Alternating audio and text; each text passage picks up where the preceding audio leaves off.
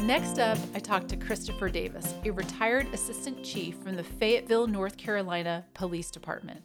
Chris served as an officer in the Army and served in Operation Desert Storm and Desert Shield.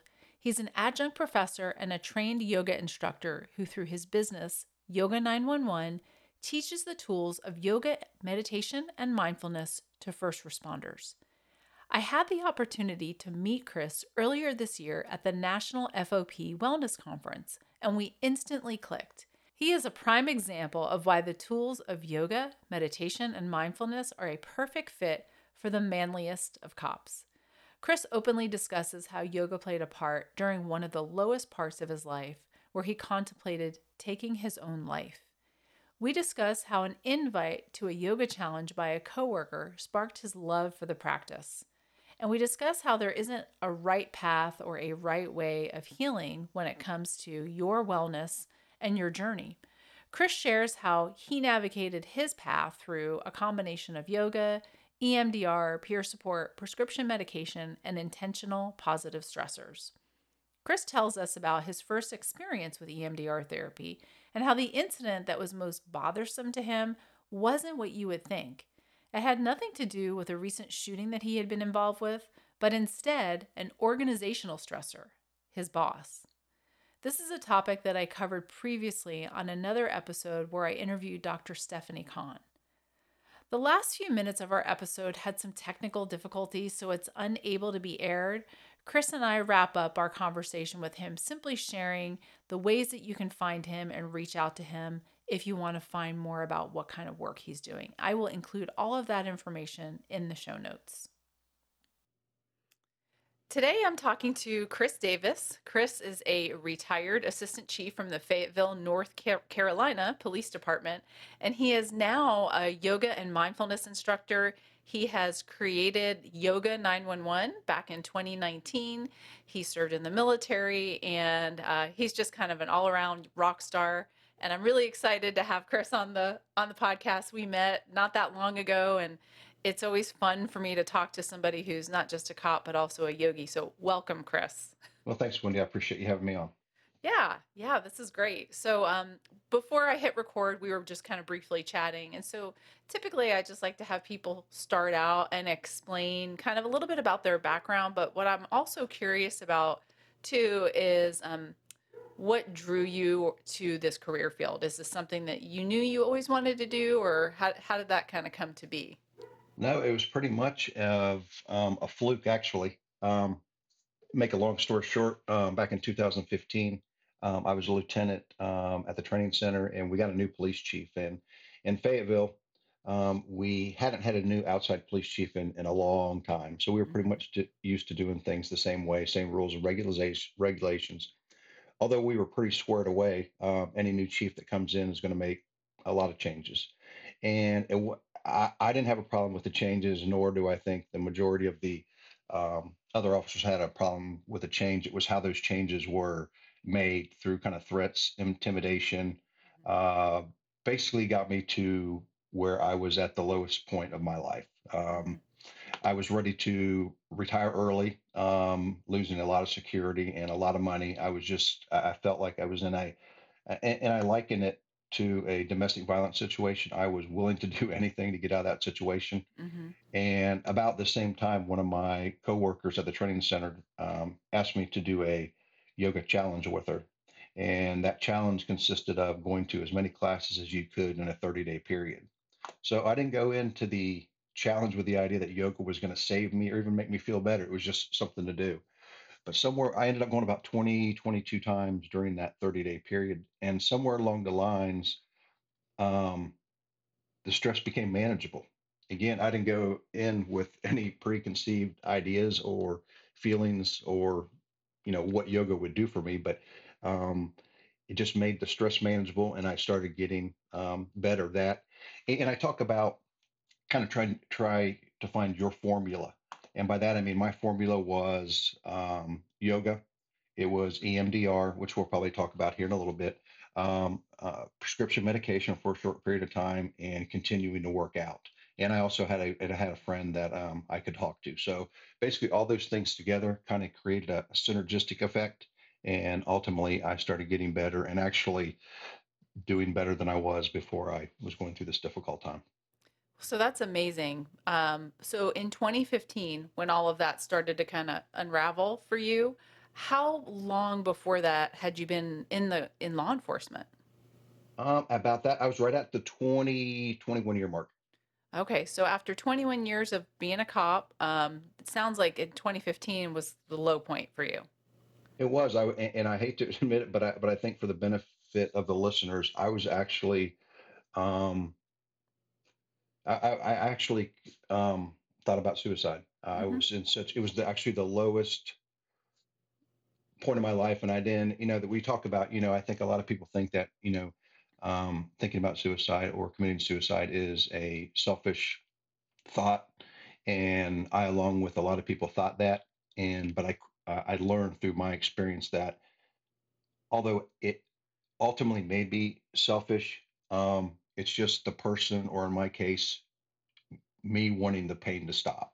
Yeah. Um, I didn't I didn't have the ability to see the light at the end of the tunnel. I didn't have the ability to see my way out. I felt like I was trapped and really didn't have any other choice at that point.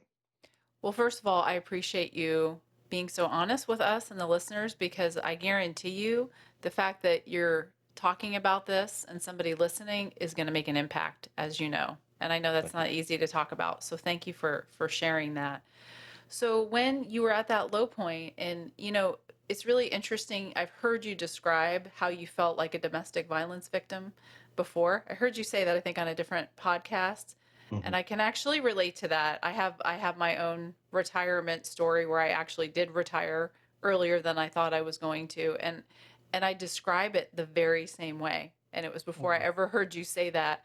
Um, and more so because when I was in it, I didn't realize how bad it was until I got out of it. So that's hmm that's kind of you know when you talk about the cycle of violence. Um, but anyhow, um, so so in 2015, kind of things came to a head, and then you know I, I don't want to oversimplify this and say you went to yoga and you were better. Okay, but it sounds like yoga was a big part of your healing, and you talk about some other things can you can you go a little bit further into that what what yoga did for you, how and and how that kind of impacted what you decided to do about retirement and the rest of your career? Um, you know that that's, that's a great great question, and um, I really don't know if I have um, a great answer for it. I just remember, you know, during yoga, although because of my new police chief, I always had to have my phone with me, so my phone was on vibrate next to me on the mat, and frequently I had to interrupt my class to answer a phone call. hmm Um, that was a little frustrating, but on the times I could actually do the whole 60 minutes or so, um, it just gave me um, 60 minutes of peace where I didn't have to think about the job, the stress, things that were bothering me. And, and I think just that little bit of a break helped me. And, and I, and I, and to this day, the feeling I get from doing yoga, that kind of that, I call it the yogi high, that feeling of that well, the feeling of wellness, um, resilience, the feeling that everything, at least temporarily, is very well. Um, and, and I and I joke with my friends, you know, and, and it's legal, you know. Yeah, it So is. eh, I, I, I guess I'm somewhat, and I don't know if it's good or bad, um, somewhat addicted to that that feeling, I, I guess, of of being peaceful. And, and I've learned through um, some of my friends, namely Doug Monda. I don't know if you're familiar with him. I've met him. Um, Yeah. that that there really is no price for peace. And I've actually given my class to. Um, I remember inviting three people that were in trouble with the police department for various reasons, most of which were their own doing.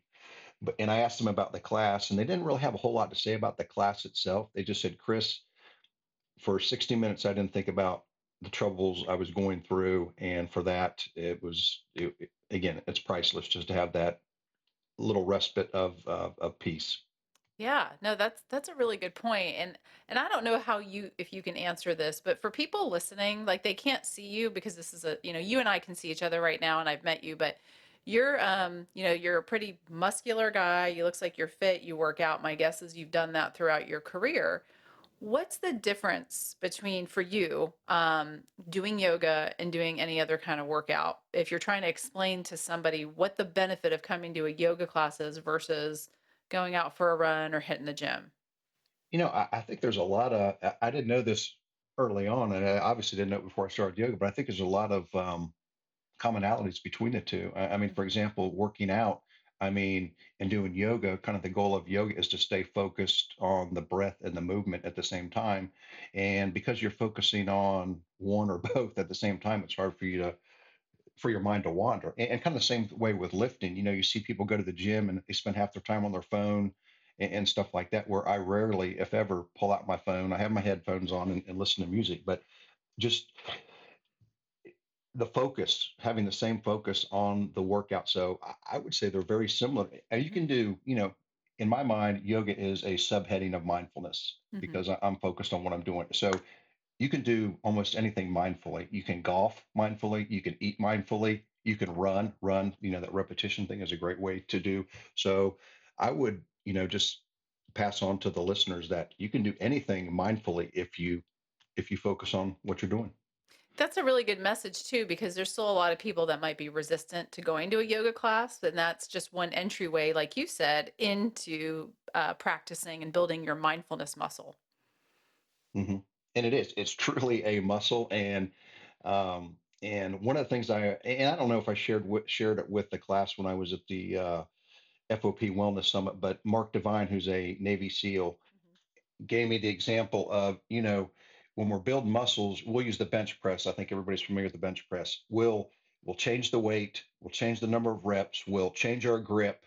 Uh, you may do reverse grip to basically stress out our muscles so they grow but if you think the same way about our mind, we always think of stress with the mind as being bad, when in fact, you actually have to stress your mind out to a certain level to actually build resilience. So, hmm you know, little things like when I was out, it was a little bit chilly this morning, and I'm walking outside, it's like 40 degrees in a t shirt and shorts. It's a little chilly. And I'm thinking, man, this is kind of cold. And then I just kind of reframed it that, wow, I'm actually building some resilience here by um, kind of challenging my mental state to you know, become more resilient. So I'm, I'm a big fan of trying to reframe a bad situation into a good situation.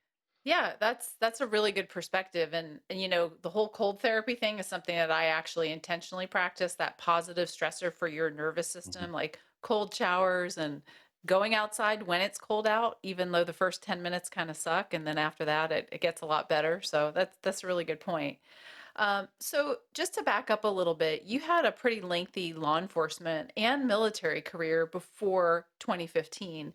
Can you give us just a little bit of background about um, how you got into law enforcement and the military and some of the, the highlights or or what you did?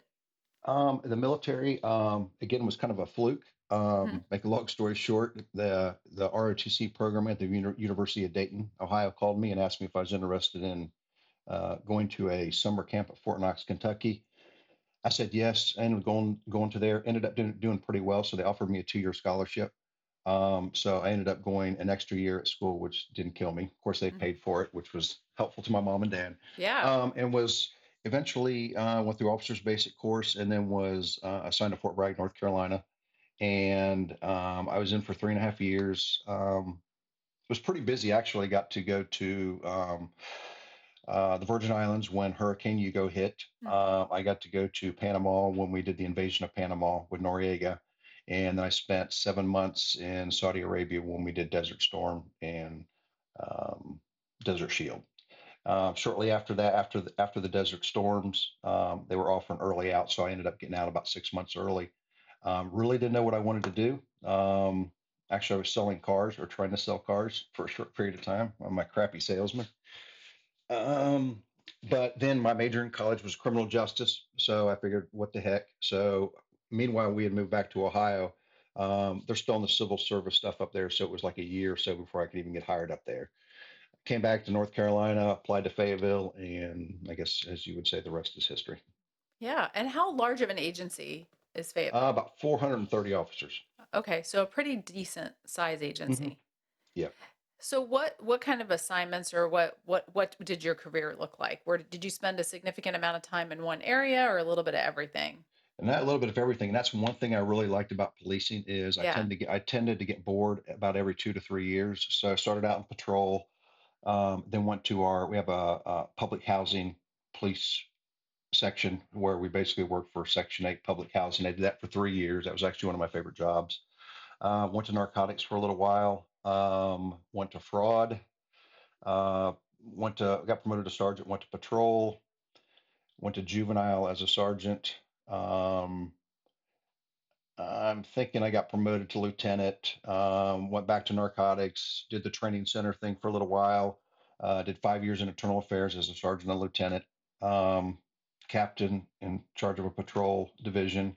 Uh, and my last assignment was an assistant chief in charge of a, in charge of the investigative division. So um, I, I, I'm kind of uh, I know a little a, a little about a lot. So Yeah, I would say so. And I I agree with you. That is the benefit of the career field that that we're in or we were in is that you there are a lot of different opportunities. I guess especially when you're in a larger agency to move around and get that diversity.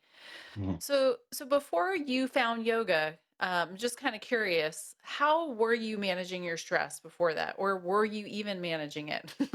Like well, I, I'm, that's that's a great question because um, I like you said early on, I, I've always worked out um, Mhm. from the time I've, I've done something. When I was 10 years old, my dad had me go on our first 100 mile bike ride. It Oh took us eight hours, but as a 10 year old doing a 100 mile bike ride, I was I'm still pretty um, happy about that accomplishment. But anyways, I've always done something physical, played a lot of sports growing up through high school. Um, and what was ironic is um, I thought I was a resilient guy Mhm. until the shit hit the fan. And then I realized that to be well, you have to, it's kind of a, you got to look at the holistic aspect, the holistic being physical, which I covered, but I kind of neglected the mental and the spiritual aspect of it. And ultimately, um, if you neglect one or more of those, you're going to have suffer in some form or fashion, at least in my opinion. Yeah, you know, I've heard people talk about that before because there are a lot of people, not everybody, that um they'll use fitness as a way as an outlet to kind of manage stress. And I I I agree that that's a really great way. And I'm very similar to you.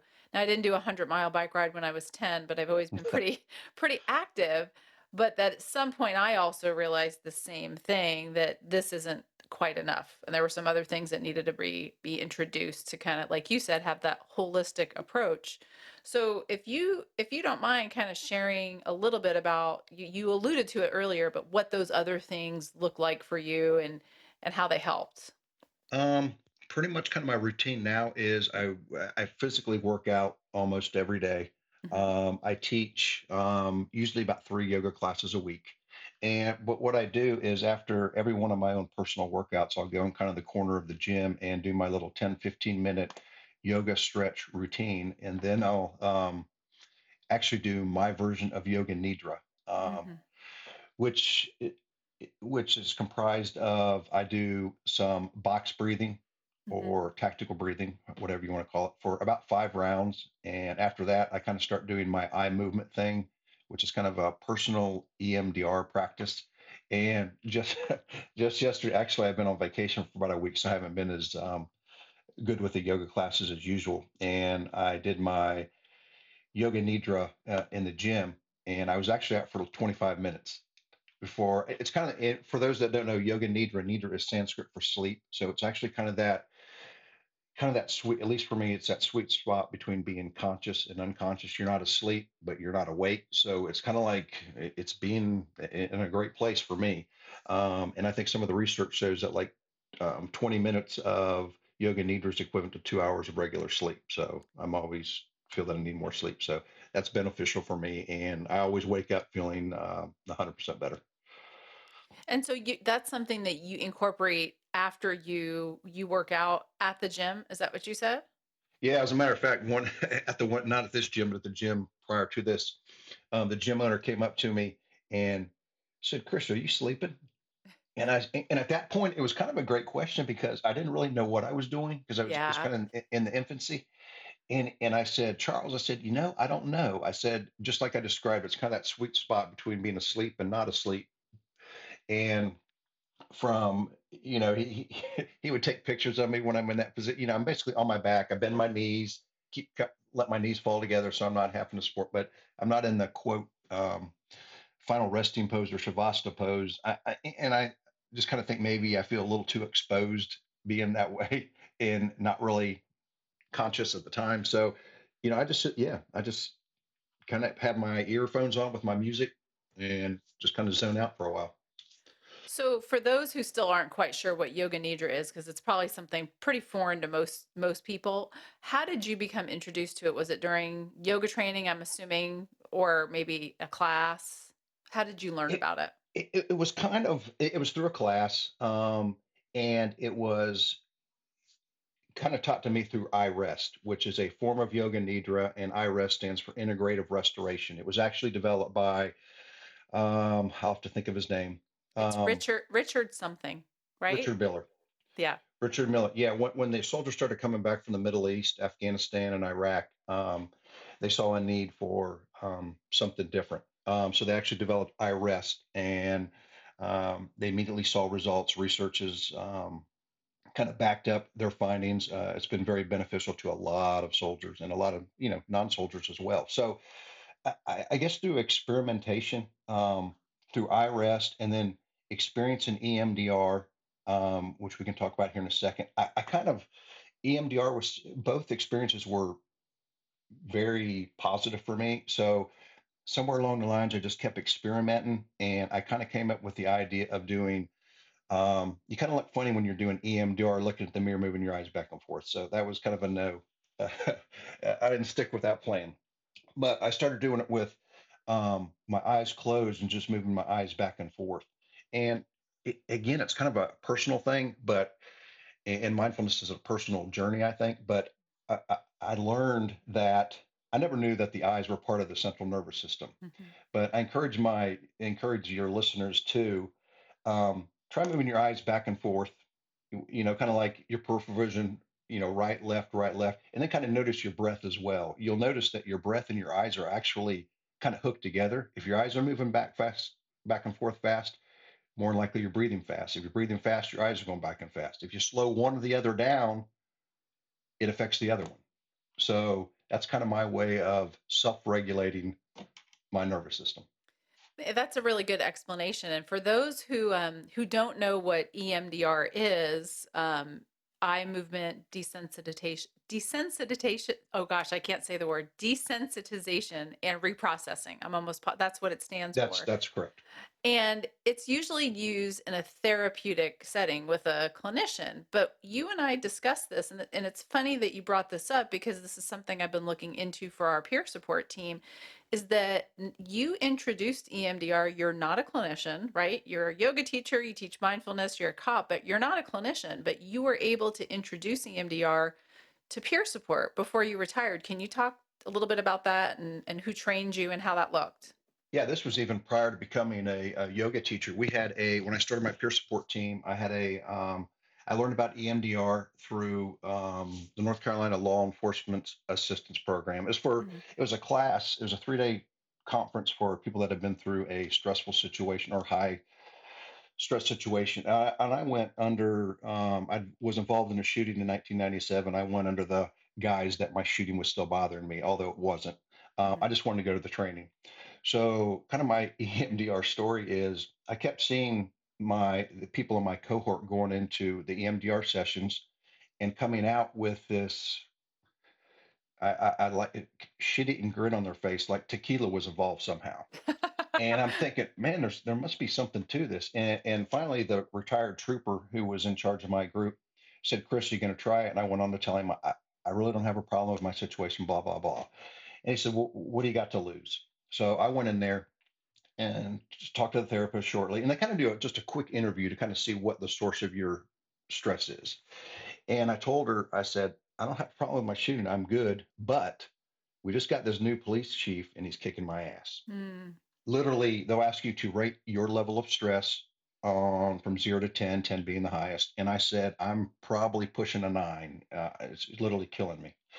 so she said, well, let's focus on that. So they ended up doing the EMDR process, which you basically, there's several ways to do it now, but you basically focus on the main port, the main uh, focus or the main source of your stress. And in this case, they move their fingers back and forth in a moderate speed, and you continue to focus on that.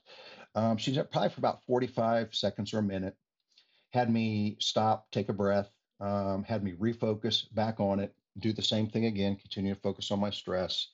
And I think she did it a third time. And what was amazing was each time, and she'll tell you, at least my therapist did, and I would tell the people that I worked with, is each time it takes more effort to focus on that stressor because it's slowly, you're basically desensitizing yourself to the stress. You don't forget about it. It just, in my case, it lowered the stress from an eight or nine down to a three or four.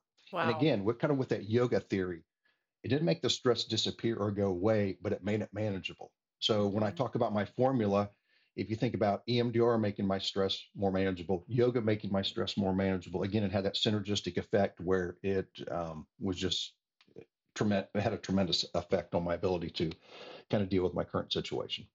Yeah, it sounds like you've kind of kind of you have your own little like yogi cocktail, right? You've got EMDR, yeah. mindfulness yoga, and you've put together what works for you, which is which is amazing. I mean, it sounds like um, you offer that too when you're you we do your teaching, kind of your own like, hey, these are the best practices that I have found helpful, and and then you share that with with other law enforcement officers. Is is that what you do with your with Yoga Nine One One?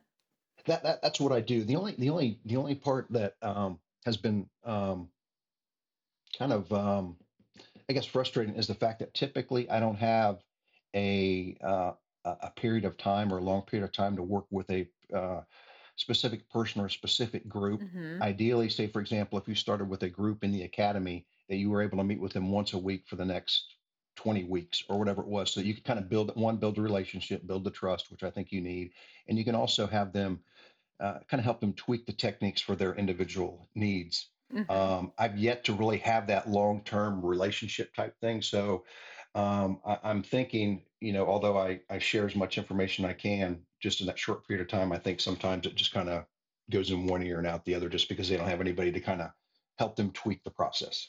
Right, because it sounds like when you go in, you're being very you're you're teaching a very basic general one-time class and mm-hmm. then to really grasp like the concepts of what you're saying you need to probably do a multiple classes to be able to understand it and and experience and embody it really yeah that and the fact that um it, like any practice uh, you need to do it for a uh, period of time for a, a, while to actually see the benefits and i know I, have said this dr Amishi Jha who's a neuroscientist at the university, university of miami came up did some research in her lab and she said the minimum requirement um, needed to see some benefits was four weeks for four weeks, five days a week for 12 minutes a day. So, mm-hmm. I mean, are you, ask yourself, are you worth an hour a week for yeah. four weeks to see if you see some benefits? And, and like anything, uh, mindfulness or yoga is dose specific. The more you do it, the faster or more you're going to see the benefits.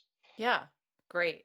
And so, with uh, going back to EMDR for peer support, can you tell us a little bit more about what that training is like and how how that's deployed? Yeah, um, that we had a guy, um, I forget his name because it's been so long ago, but he came down from Ohio. He was actually an EMDR trainer. Uh, came down and taught our peer support class, um, peer support group, how to do it. And we were basically taught to do it for acute type situations. For example, officer involved shootings, um, horrific crime scenes, uh, anything officer involved, something that just happened.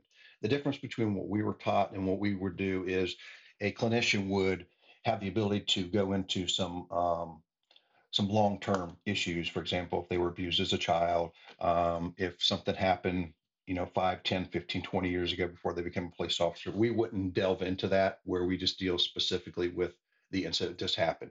And in my case, um, I used it probably 20 or so times uh, in the three or four years that I was there at the police department and officer involved shootings. Um, and one of our officer, who was a lieutenant whose daughter um, overdosed on heroin in New York City. Uh, and I still remember him. You know, we actually did this in front of in our, in, in our peer support group, and he was willing to do it, and of course I was willing to do it.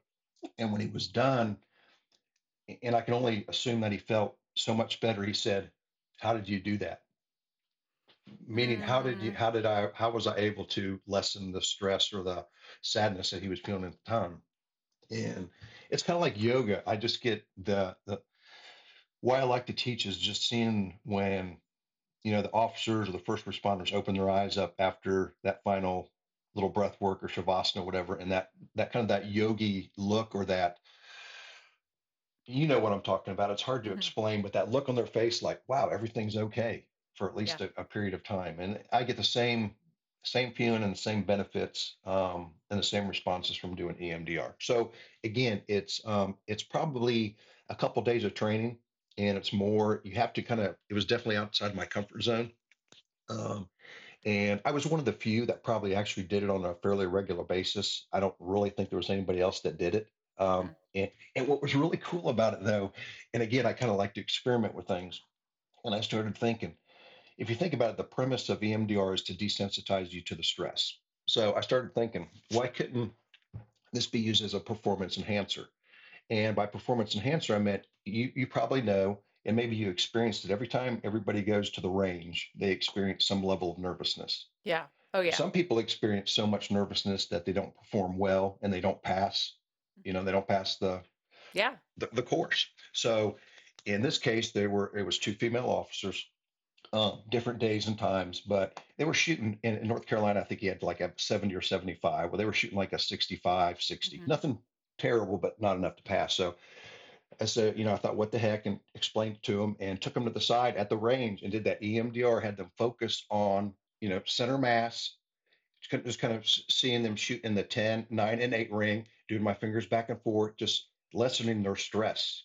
And in both cases, it, uh, it I, I guess it helped because they ended up uh, they ended up qualifying afterwards. Wow, that's amazing. I never even thought about it like that. And and that really makes sense to me, Chris, because I was one of those people that I always qualified with my handgun, but for some reason I had this mental hang up with the shotgun.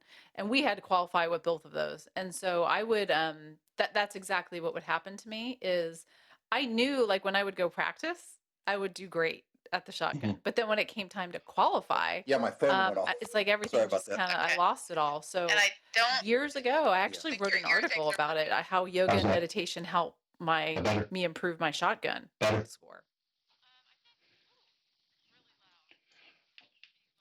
yeah, are you there well as you can see we had some technical difficulties the last few minutes of our conversation but it was still such a valuable and rich conversation that chris and i had so i wanted to make sure that i still put the podcast out there if you want to know more about what chris is up to if you want to connect with him on linkedin i've linked that to the show notes as well as his website. Thanks again for listening. And if you have any questions, suggestions, or you feel like this is a valuable episode and you'd like to share and give us a review, I'd appreciate it and welcome all of that. You can always contact me at wendy at bluelineyoga.com.